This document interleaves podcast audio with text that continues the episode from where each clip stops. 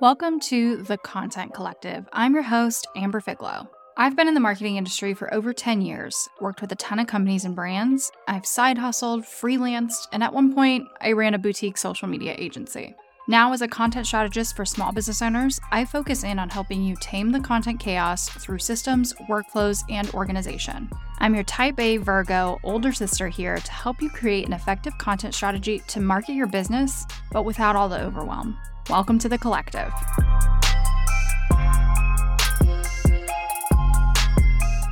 I made some big changes and pivots at the beginning of 2023. Pivots and changes to my business, my offerings, my brand, but especially my content strategy. And 2023 really was the year for me to refine my repurposing process, to kind of expand and play around with new platforms. But most importantly, last year I was really focused and dedicated to showing up consistently online, something that I've struggled with for a very, very long time. So, I really want to dive into what I learned in 2023, what I'm changing in 2024, and what some of my big goals are for the new year. Of course, in terms of content strategy. So, diving right in, here are the things that I learned from a whole year of trying a new content strategy.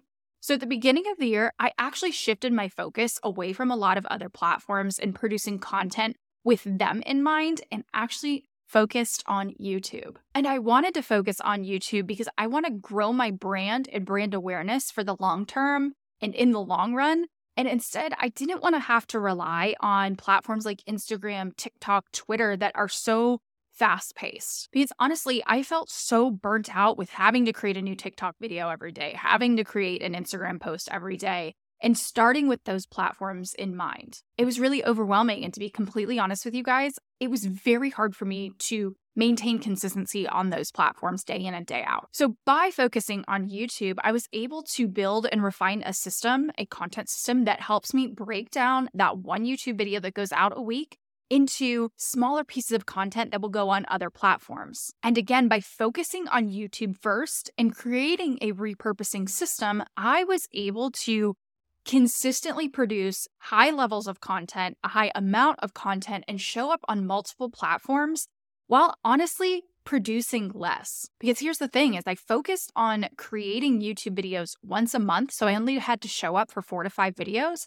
And then we can splice that video and break it down into so many different other things. And it was so much easier to produce that amount of content in that way. And I'm sure you guys are familiar with the saying of like, don't put all your eggs in one basket. It's a saying that I've always resonated with, that I understand. I'm like, yeah, okay, that makes sense. But I really put it into practice in 2023. And it's one of those things that I used to rely so heavily on my Instagram community or my TikTok community to help push my business forward. I'm like, I could just throw up a post and sell XYZ. And what I slowly started to realize is that's not a great strategy for the long term, and that I need to build a content strategy and a system that will work for me no matter what happens on these platforms or what happens to these platforms. So I focused most of my energy on YouTube, but there was also enough time and content that I could focus on growing my email newsletter. I could focus on you know, showing up for my communities in other places like Threads or LinkedIn. And that way, I'm not so reliant on just one platform to grow my business. Remember, for the first few years of my business, I did not have this system.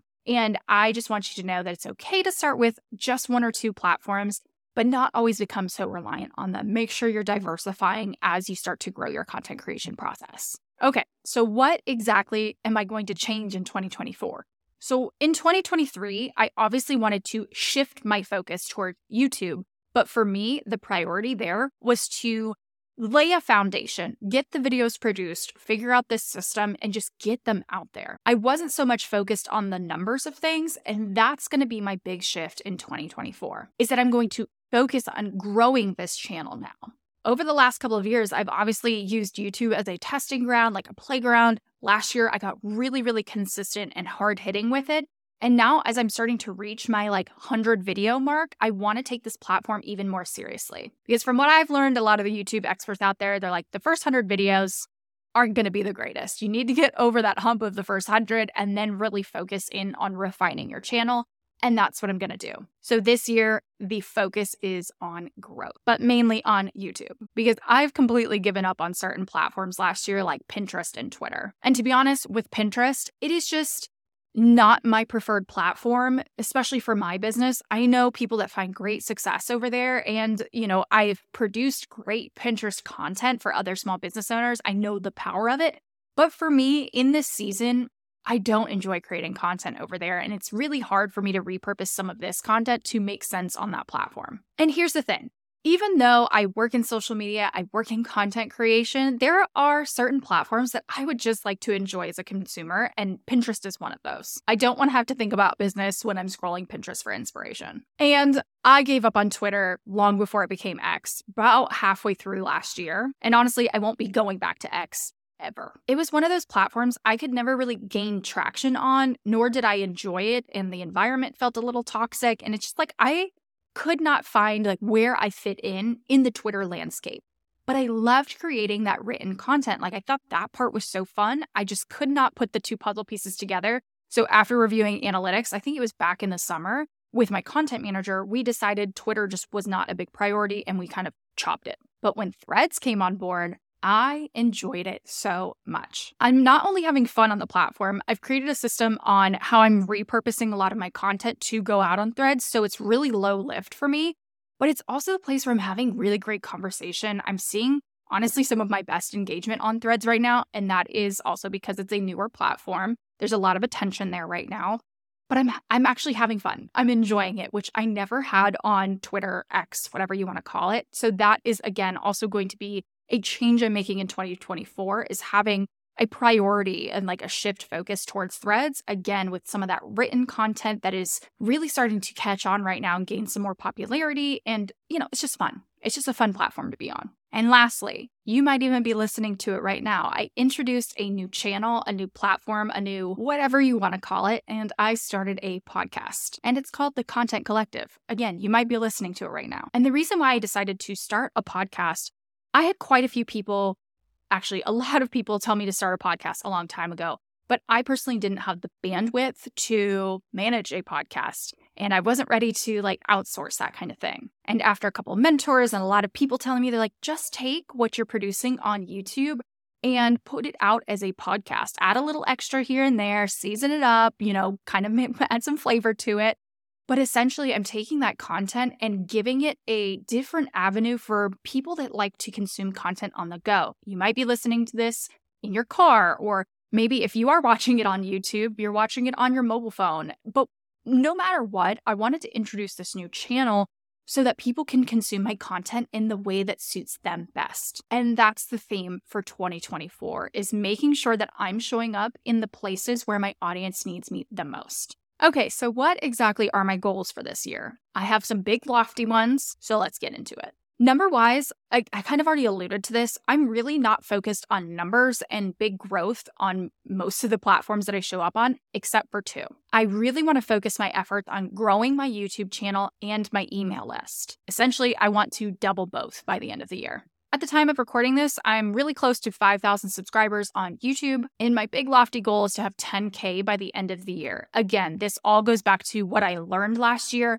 I've been showing up consistently on YouTube, and now I want to initiate a much bigger level of growth in the numbers. And then for my email list, I have about 3,500 subscribers there. I would love to double that ish to around 6,000. Basically, I have a very large audience across all social media platforms, and I want to take that audience with me to something that I own. And that would be my email list. And I'm not at mercy of algorithms or, you know, if TikTok decides to get shut down by the government, who knows? So we, we can't predict what's going to happen with these platforms, even here on YouTube or even if you're listening on the podcast.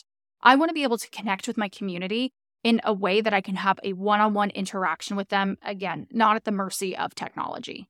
Well, yes, my email is technology, but you get what I'm saying. Not at mercy of some big tech platforms, social media wise. Big goal number two, which is kind of sort of related to this content creation strategy overview here, is that I'm actually updating my course, the content system, to reflect everything I learned last year and to kind of show people the process of exactly how I take these hero pieces of content and create between 20 and 30 pieces of content a week on other platforms. So it'll be really fun to teach that strategy that I've perfected over the last year and want to continue going into.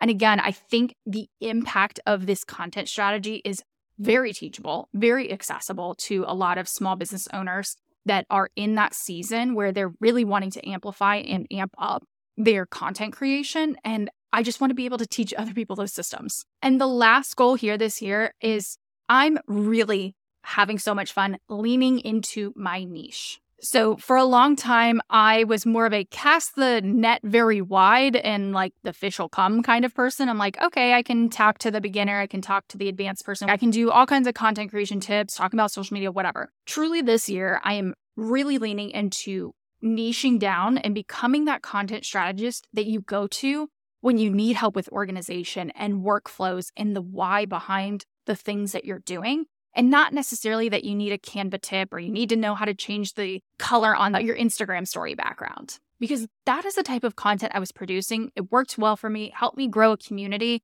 and I loved producing it, and you guys loved watching it. But now I'm entering a new season. And so, for instance, if anybody's familiar with this, when you go to take college level courses, there's like those 101, 201, like more of the undergraduate as you're getting your prereqs, things like that, those lower level college classes. That's kind of where my content was at. And there's nothing wrong with that. There are plenty of people out in social media that will continue to produce that content that you need if that's the level that you're at. And that's the kind of content you need to consume. But I'm kind of starting to step it up to level 300, level 400 classes because I want to teach you the why behind what you're doing and really start to give you the strategy and the structure, which kind of up levels it from me giving you content tips to, okay, here's why we are creating content in the first place. So now that you guys know my entire content strategy for 2024, I want to hear from you in the comments below kind of what you're looking forward to with your content strategy this year. And if my strategy intrigues you a bit, make sure you guys sign up for the waitlist for the content system to know when enrollment for the course is open again. That's where you're going to learn how to produce 20 to 30 pieces of content each and every week based off of one hero piece. It's like a really cool system that I love and that I'm so proud of. Thanks for listening to this episode of The Content Collective. As always, don't forget to tune in next week. And if you loved this episode, share it with your biz bestie who needs to hear this today.